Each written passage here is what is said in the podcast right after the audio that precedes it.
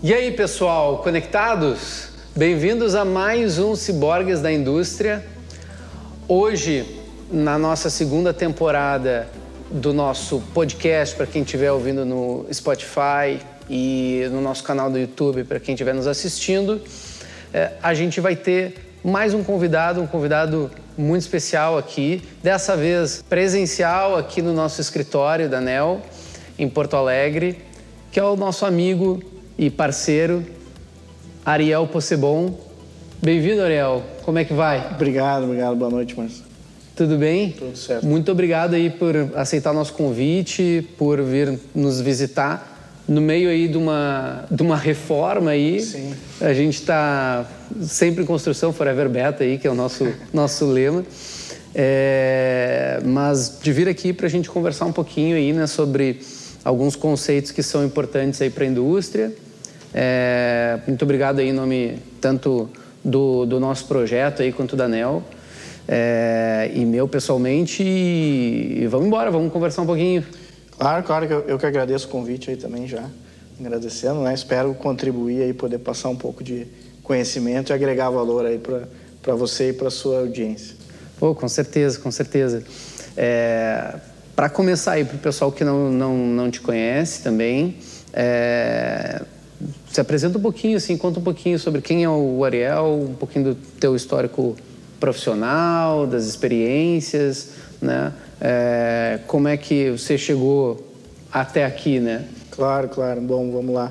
É, então, meu nome, né, Ariel Peixoto Possebon, hoje eu tenho aí 38 anos, né? Tava é, concluindo o segundo grau, ensino médio, então, e tenho uma tenho ainda, né, uma afinidade com informática, era mais ou menos o lado que eu ia seguir. Sim. E na época eu tentei o vestibular, né, engenharia da computação, acabei não não passando. Para não ficar parado nesse período, né, enfim, e até pai e mãe falaram, ah, vamos ver algum curso técnico, alguma coisa assim, e a gente eu comecei a procurar. É, naquela época, é, era bem um momento ali que estava aparecendo esses cursos de automação, mecatrônica, enfim, eu acabei fazendo um, um ensino um técnico, né, que se uhum. chama curso técnico de é, mecatrônica. Era automação industrial o nome, tá? Sim. Seria o similar à mecatrônica.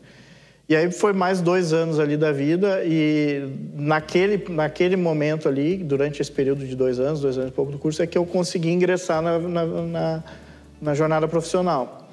E aí eu comecei na indústria, né? Porque eu tive, como esse curso técnico era um curso mais voltado assim para a área industrial, né? Tinha bastante até é, pessoas, era um curso noturno, muita gente da indústria fazendo. É, tinha umas palestras numa época lá e um determinado gerente da GKN, antiga, uhum. antiga ATH Albers, né? na época ainda era ATH Albers, uma empresa de componentes aqui de Porto Alegre. Ele foi lá, deu uma palestra, deu um, né, fez um seminário lá e, e colocou lá que quem tivesse interesse pudesse submeter o currículo, né, enfim, para estágio lá na, na indústria. Né? Isso 17 anos eu tinha. Né? Então eu acabei, eu não fazia nada, enfim, né? Vamos, vamos lá, né? Então fui, fiz o, o, o, preenchi lá o currículo e vieram me chamar para fazer estágio. Então foi ali que eu comecei a ter o contato com a indústria, começar né, essa, esse desenvolvimento aí na carreira profissional.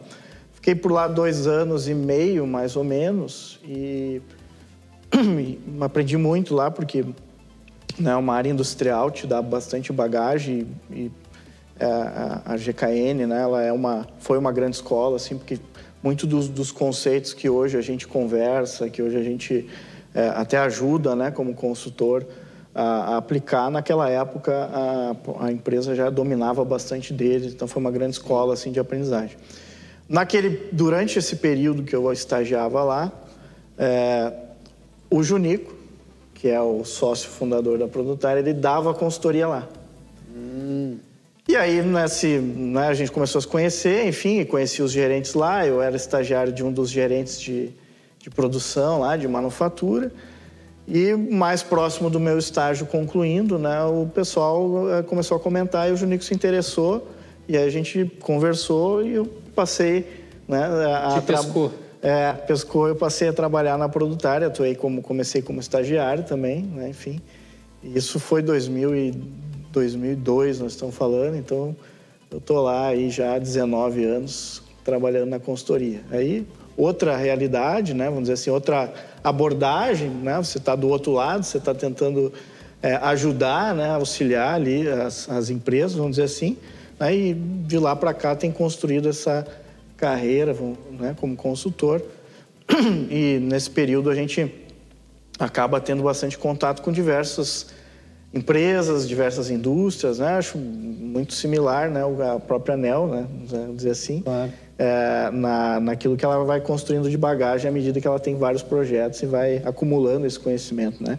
E dentro desse, desse período aí como consultor, eu tive a oportunidade também de atuar tanto em questões que estão mais ligadas a, a, difer a diferentes assuntos da engenharia da produção, né? Seja layout, eficiência, setup, né? troca rápida de ferramentas, é, questões da qualidade, né, questões de PCP propriamente dito, né? E, e, hoje, né, mais especificamente, então hoje a minha especialidade dentro da Produtari é né, consultor na área de planejamento da produção. O nosso tópico né, do, do dia é basicamente a gente falar um pouquinho sobre um conceito que é super difundido nas indústrias, né?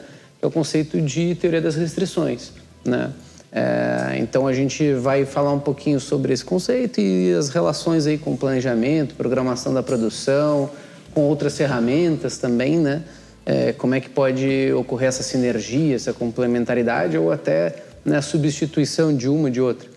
Então, para o pessoal que não conhece ainda, é, o que, que, é a teoria das restrições, é, qual que, da onde que ela surgiu, né? E, e qual que é o o, o seu funcionamento básico, assim? Então, a teoria das exceções, ela, ela nasceu, vamos dizer assim, ou foi idealizada, nem era a teoria das exceções, mas no início, né, uh, por um físico israelense, né, o Goldratt, e ele começou, dentro do, da, das experiências que ele teve, ele teve a oportunidade de uh, ter o contato com esse mundo da produção, né, ajudar um, um amigo dele, e durante esse, esse esse contato que ele teve, ele começou a criar algumas regras né, de como balancear o fluxo produtivo, como melhorar o fluxo produtivo, né, que depois se chamaram as 10 regras do APT. Né. Uh, mais à frente, ele acabou uh, vendo que esse, esse tipo de, de práticas né, que ele foi aplicando, esses conceitos que ele foi aplicando, aquilo ali acabou gerando alguns princípios básicos, né, que hoje a gente entende como teoria das exceções, né, ah, como né, o mais básico deles, partindo do pressuposto que toda empresa né, ela tem uma restrição, né, e restrição é aquilo que impede a empresa de alcançar a, a sua meta. Né, e geralmente a meta de uma empresa é obter lucro, né, perpetuar lucro hoje no futuro. Então esse é o principal, vamos dizer assim, né, o básico, conceito base da teoria das exceções que diz né, que é, cabe a nós buscar encontrar essa restrição e a partir dela né, promover ações para alavancar a nossa restrição. Então a gente, é, de certa forma, as empresas estão limitadas pela sua restrição e, e, a teoria das restrições nos dá um conjunto de ferramentas, de metodologias, de como encontrar essa, essa restrição, como a, a alavancar essa restrição para que a gente possa potencializar o ganho da empresa. Né? Então, uma forma bem é, geral, né, bem básica, né, a, a, a teoria das restrições parte desse pressuposto, né, que há uma restrição e que a restrição limita a empresa. Né? E o termo, o termo gargalo é um termo muito conhecido hoje, muito usual, né? ele é oriundo né, dessa lógica, né? ou seja, o que é uma restrição física, né? o que é uma restrição produtiva, a gente acaba também usando muito o termo né, gargalo, né, pela, pela lógica né, de, do formato né, de um Sim. gargalo que restringe aquele fluxo. Então, o que restringe o fluxo produtivo também é denominado gargalo. Né? Agora eu vou fazer um advogado do diabo aqui. Tá. Vou. é, vou trazer um, um, ponto que a gente até veio trazendo é, bastante com outros convidados, né, ao longo desses, dessas conversas que a gente está tendo aqui no Ciborgues, mas é, é vinculado a justamente algumas tendências que vêm ocorrendo no, no mercado como um todo, né? Que vai desde né, de uma customização em massa, de um mix variável né, de produtos, quanto a própria volatilidade da, da demanda, né? É, e do fornecimento, né? da capacidade, né? A gente está vendo aí de falta de matéria-prima, né? Todo, toda a cadeia é, sofrendo muito aí com, com os acontecimentos aí mais recentes. Aí, como que vocês enxergam é, e como que se pode trabalhar, né? Com uh, as ferramentas uh, que a gente vem falando dentro desse contexto, né, de que as coisas mudam com muita frequência, né, de uma maneira bem dinâmica. É, tem alguma, alguma maneira de se fazer isso para se ter mais agilidade? Sim. É, o, o, o, que a gente costuma ajudar, né, a tentar estruturar esse raciocínio dentro das organizações, das empresas em geral, é, existe uma caixa de ferramentas, como você disse, mas eu tenho que saber em que momento eu, eu uso uma chave de fenda, em que momento eu uso um martelo, né? Enfim. Sim. Então a gente costuma a, a tratar esse tema, né, principalmente lá na, na Produtari, como um sistema de produção, né? Que é, é ele é mais do que só as ferramentas em si, né? Mas como eu combino isso, como eu organizo isso em métodos, né? Em uma forma lógica, de, de forma que, uh, dependendo da realidade ou da necessidade da empresa, eu vou acionar uma ferramenta ou outra, né? E isso gera o dinamismo necessário para que a empresa possa evoluir ao longo do tempo, né? Vou dar um exemplo. Imaginar uma determinada empresa que ela tem uma necessidade é, de reduzir o seu custo. Né? Ela tem um indicador, né? alguns indicadores que levam ela dizendo assim, olha, eu preciso atuar em custo. Então, é natural que a gente use ferramentas né? que vão buscar lá a operação padrão, como eu posso melhor aproveitar minha, minha mão de obra, meu OE, né? meu TPM. Eu começo a puxar ferramentas que me levam à redução do custo.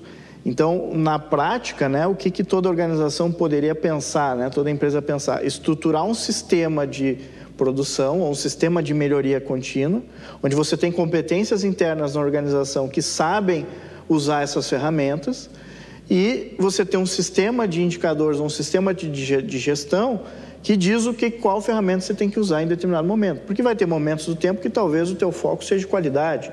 Então, vou ter que puxar lá, né?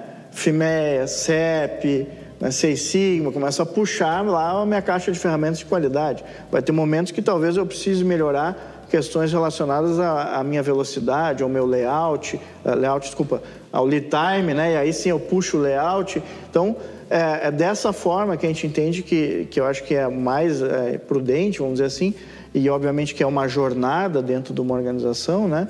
Como é que ela constrói isso, né, sistemicamente, no, do ponto de vista de competências, de métodos, né, essas técnicas, e um sistema que vá gerenciar isso ao longo do tempo para poder acionar os grupos de melhoria que precisam ser acionados.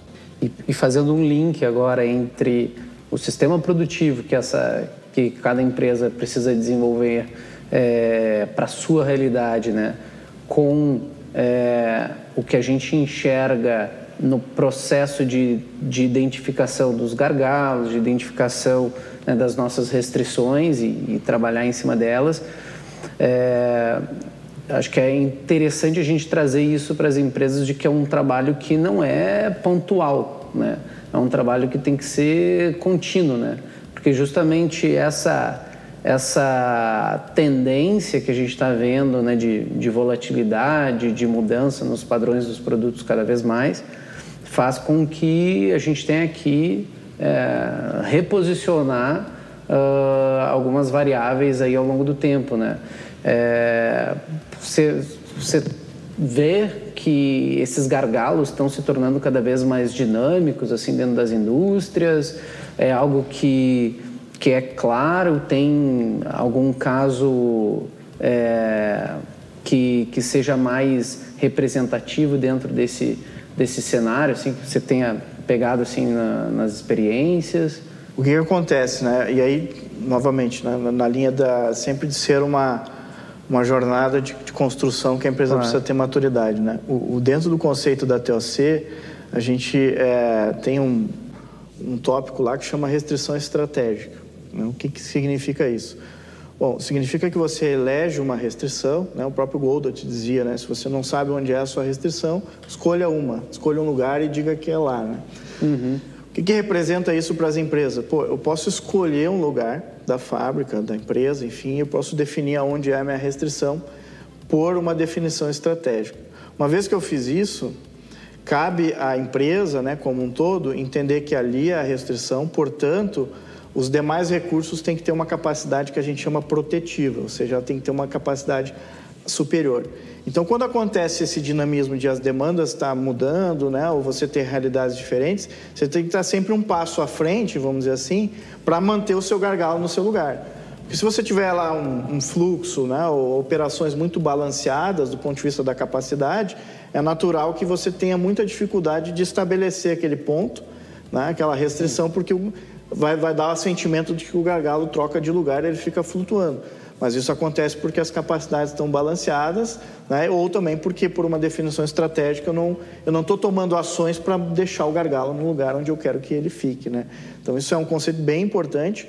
É, a gente é, tem casos aí que a gente consegue, né, e conseguiu, junto né, com, com os nossos clientes, é, colocar isso né, como um entendimento de, da importância de ter um, um gargalo é, uma restrição bem definida e como ela muda todo o processo de gestão ao redor, porque uma vez que eu defino a restrição, eu tenho que subordinar o resto a ela, eu tenho que tomar ações para que ela para explorar e tirar o máximo dela.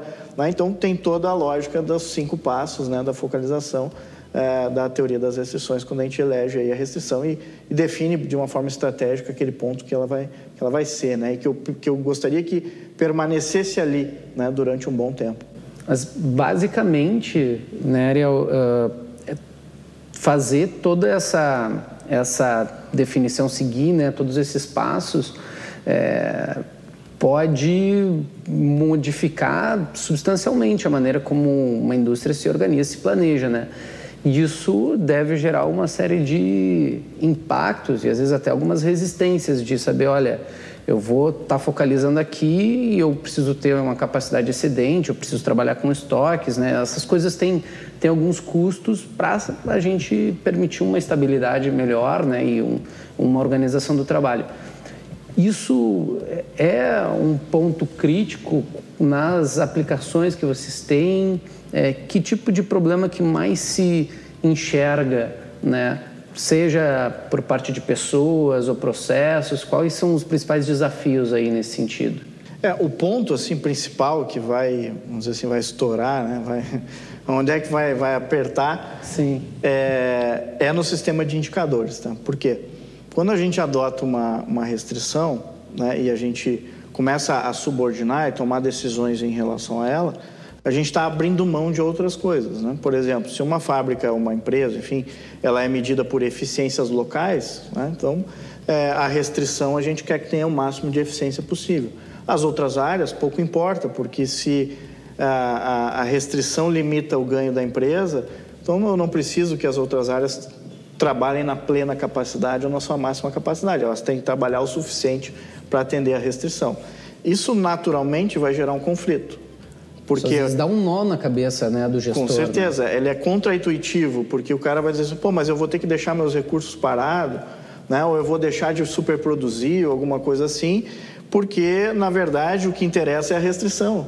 Então, quando a gente entender esse conceito, a gente, inclusive, vai perceber que talvez alguns indicadores deixam de ser tão importantes quanto eles eram antes, como talvez o indicador de eficiência, né, alguns indicadores de custo, dependendo da forma como a empresa calcula os seus custos. Né? Tem lá algumas lógicas que é, vai, vai impactar né, na forma de entender isso, mas é um processo, novamente, né, de maturidade, de jornada, de entender que, é, uma vez que a restrição está estabelecida, eu preciso subordiná-la. Né? E subordiná-la significa que alguns indicadores, que o ótimo local nem sempre né, ele vai ser perseguido, porque não faz sentido você ter a melhor performance em todos os setores e lá no final talvez você não consegue extrair, né, não consegue tirar é, a melhor, o melhor resultado porque a restrição que está limitando. Né? Então a gente precisa em algum nível entender que é, é assim, é, é o princípio, ele é real, mas eu preciso saber lidar com isso e gerenciá-lo. Né?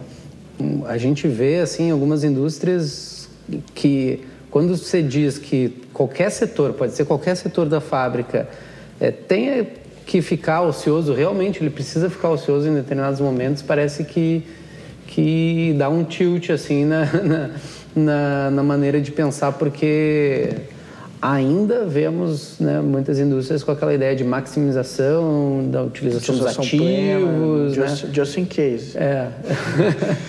Tem que ser 100% sempre. E, e daí agora, eu acho que é um, um, um, gancho bem interessante com o assunto do próprio APS, né? com o Advanced Planning Scheduling, porque no APS a gente também tem momentos em que a gente faz uma programação de um setor gargalo e depois a gente faz uma programação é, puxada é, de outros setores, né? É, a partir dessa.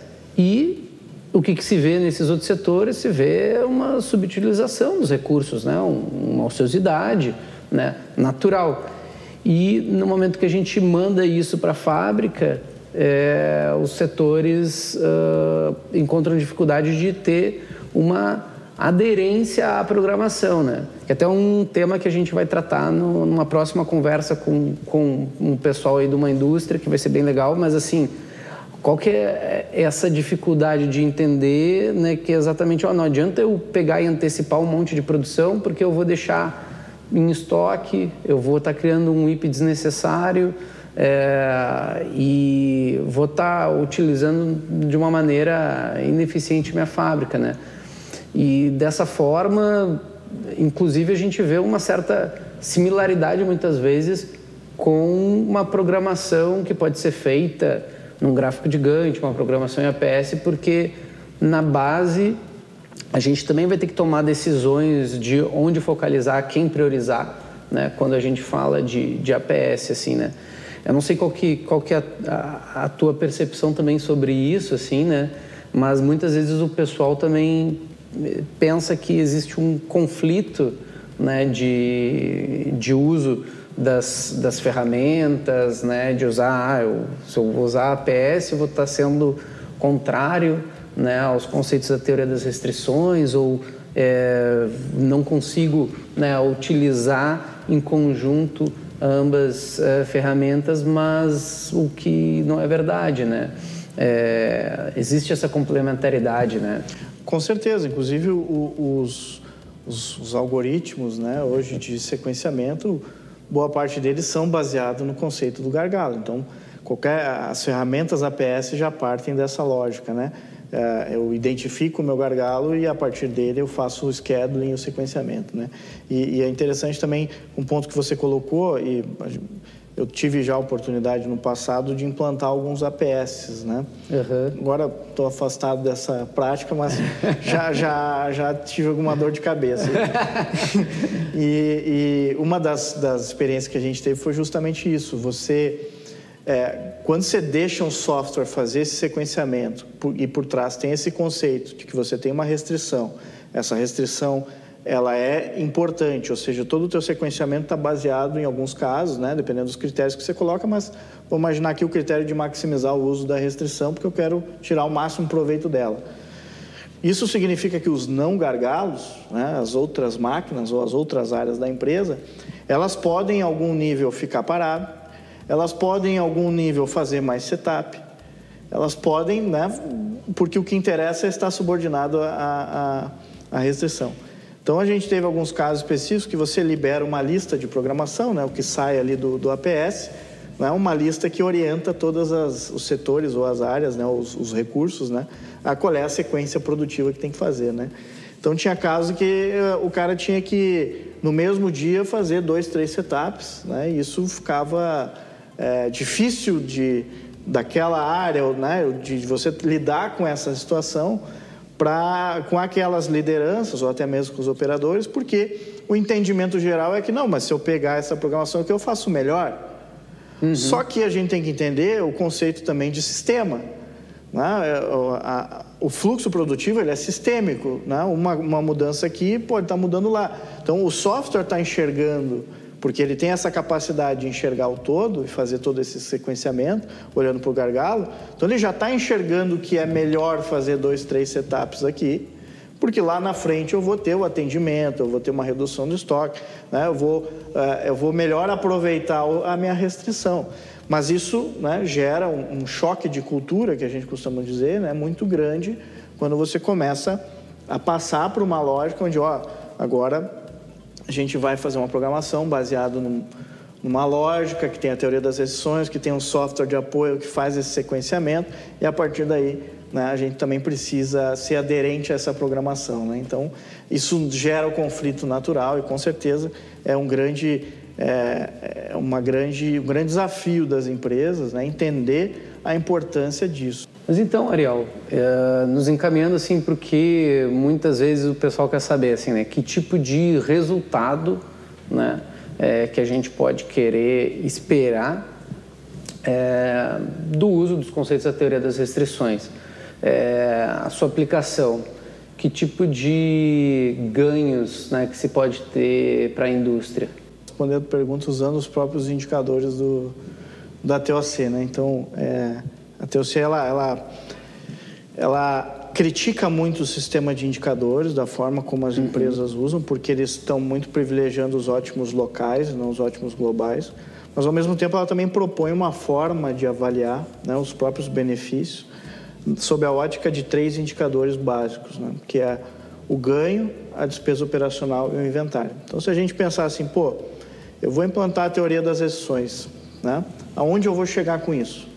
Então, se a gente pensar em ganho, ganho nada mais é do que você explorar a sua restrição. Então, quando você consegue elevar a sua restrição, você aumenta o ganho da empresa. O que é o ganho da empresa? É o faturamento. Né? Eu estou aumentando minhas vendas, estou aumentando aí né, a, a, quanto eu estou contribuindo para gerar resultado.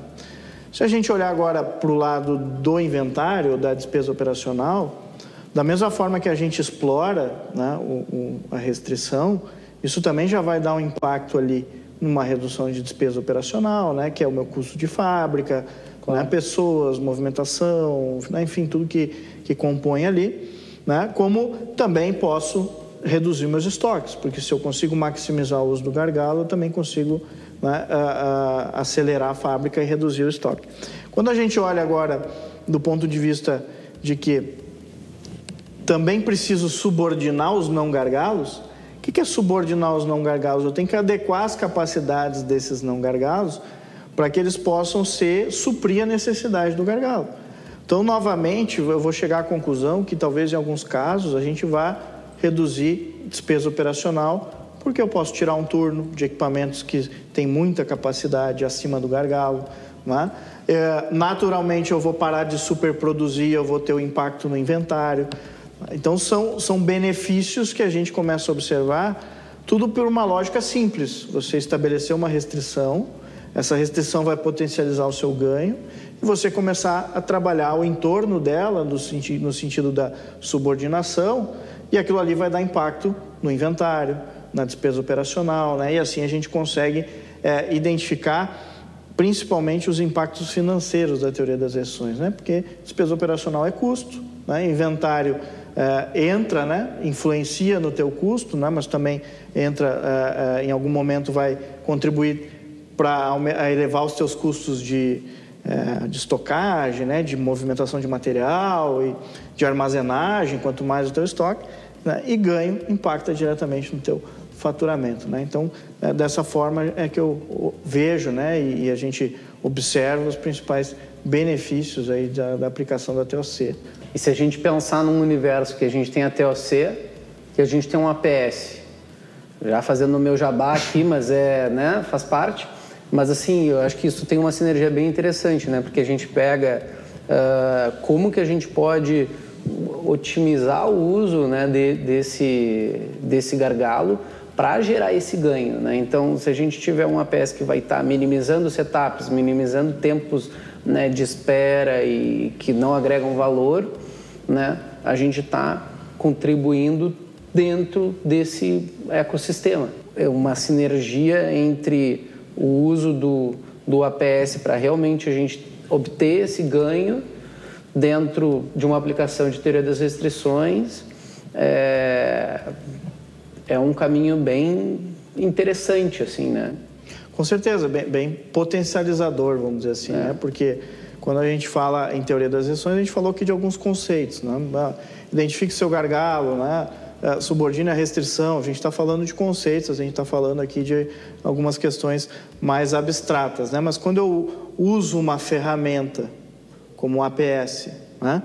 Para chegar nesses conceitos, então eu tenho a soma das duas coisas. Eu tenho uma ideia de, de como eu vou aplicar a teoria das exceções, quem é meu gargalo, e eu tenho o APS como uma ferramenta, uma ferramenta muito poderosa que me permite simular se o meu gargalo vai ser o gargalo, é o gargalo, não é o gargalo, eu troco, né, mudo, crio cenários, tudo buscando a maximização né, daquele recurso. Então, é, entendo que é, o APS ele potencializa muito você conseguir chegar né, nos princípios da teoria das exceções, você identificar o seu gargalo, você conseguir, conseguir subordinar o seu gargalo, porque isso está intrínseco na natureza né, de um software de sequenciamento que, base, que baseia-se no algoritmo né, de gargalo, né, como o APS. Então, acho que é, é bem por aí, é bem é, uma, um, é um somatório, né? Sim, um ganha-ganha aí legal.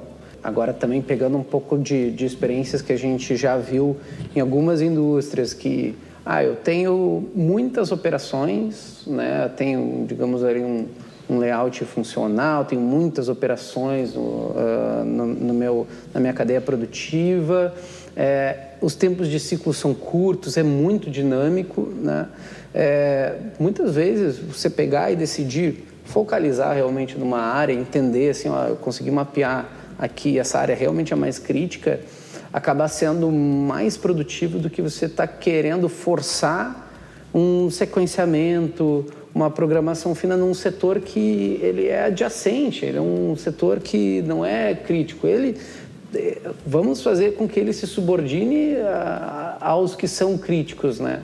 E em vez da gente querer mapear tudo, daqui a pouco você não tem nem tempo de processo bem cadastrado, você não tem nem essas informações claras via sistema e vai estar prejudicando o que é o principal foco, né? o que você tem que estar trabalhando. Então, é, de uma certa forma, dentro dessa sinergia das ferramentas, isso pode fazer até que com que, em um determinado momento, você decida priorizar né, e, e atacar com tecnologia aquilo que realmente é mais importante do que você só porque você comprou um APS você tem que programar todos os setores sempre. É, né? Você tocou num ponto agora que até estava me lembrando quando eu falei das experiências, né? Uhum. É, cara, isso é, é, fundamental, assim, né? A gente tende, bem que você falou, eu comprei um software, a gente tende a gerar um cenário complexo. Né? A, empresa, a empresa faz a programação num papel de pão, né? faz ali uhum. no, né? no dia a dia ali, agora ela comprou um APS, ela quer botar todas as restrições lá dentro. Não, eu quero modelar a ferramenta, o operador, a manutenção, eu quero fazer tudo isso aqui lá dentro. Tá, mas como é que você fazia antes? Não, eu não fazia. Tá, e precisa ir para esse nível. Aí, de novo, a maturidade, a jornada, porque às vezes a empresa não tem a informação, né? Ela vai ter muitos gaps para conseguir ir lá, vai gerar um esforço tremendo e não vai extrair o benefício, né? Que precisa extrair, né? ou às vezes não para pagar o investimento, né? De uma ferramenta. Né? É, então é mais fácil você ir devagar, né? criar um roadmap de implantação. Você vai é, aos poucos colocando essas restrições e vai tendo um cenário né, que represente o todo da organização, talvez não o todo, mas as restrições principais, né? É, então isso é, é, uma dificuldade, assim, às vezes a, a gente tende a ir para o complexo, né? A gente, eu digo todo, né, as empresas em geral, né, tende a querer botar tudo lá para dentro e numa situação que talvez você não nem tem tudo isso e, né, mas ainda assim quer representar. Então a gente já passou por uns perrengues aí de ter que modelar hum. cenário, situações aí de fábrica que é, eram difíceis, né, de ser modeladas, mas que pô, você vai olhar assim o, bene, o, o custo dessa, dessa, desse esforço versus o benefício que aquilo ali vai te dar e daqui a pouco umas modelagens mais simples vão representar 90, 80% do teu todo e vai te dar um ótimo resultado, você não precisa complicar o cenário, né? Então isso também é comum. E não quer dizer que você não pode chegar no cenário complexo, no cenário completo, mas é progressivo, né? Com certeza, é uma dar um jornada. passo depois do outro, né? Mas legal, então, Ariel, Pô, muito obrigado aí por ter vindo aqui. É, o pessoal que está aí não está vendo, mas a gente está num andar aqui de, de, trabalho, o outro andar está todo em reforma, então a gente é, passou no meio da, da, da obra para vir aqui. Muito obrigado mais uma vez e o espaço aqui está sempre aberto e espero que a gente possa ter novas conversas aí nas próximas temporadas também. E, bom, para o pessoal aí também que está de olho, gostou desse assunto, a gente vai falar mais sobre aderência à programação no nosso próximo episódio. Então, fiquem de olho porque vem mais coisa boa. E por aqui, muito obrigado, Ariel, em nome da NEL, em nome do Marcel, meu nome. É sempre um prazer aí estar falando com, contigo e com todo mundo da Produtar aí, que são pessoas aí, uma empresa fora de série na, na área da consultoria. Obrigado, Marcel. Prazer é meu. Sempre que precisar, qualquer questão também, estamos à disposição. Perfeito. Então tá, pessoal, vocês já sabem, deem um like, compartilhem o vídeo. Se você está ouvindo no, no Spotify, podcast, siga aí o, o Ciborgues, porque tem mais episódios aí na sequência e tá muito legal essa temporada, hein?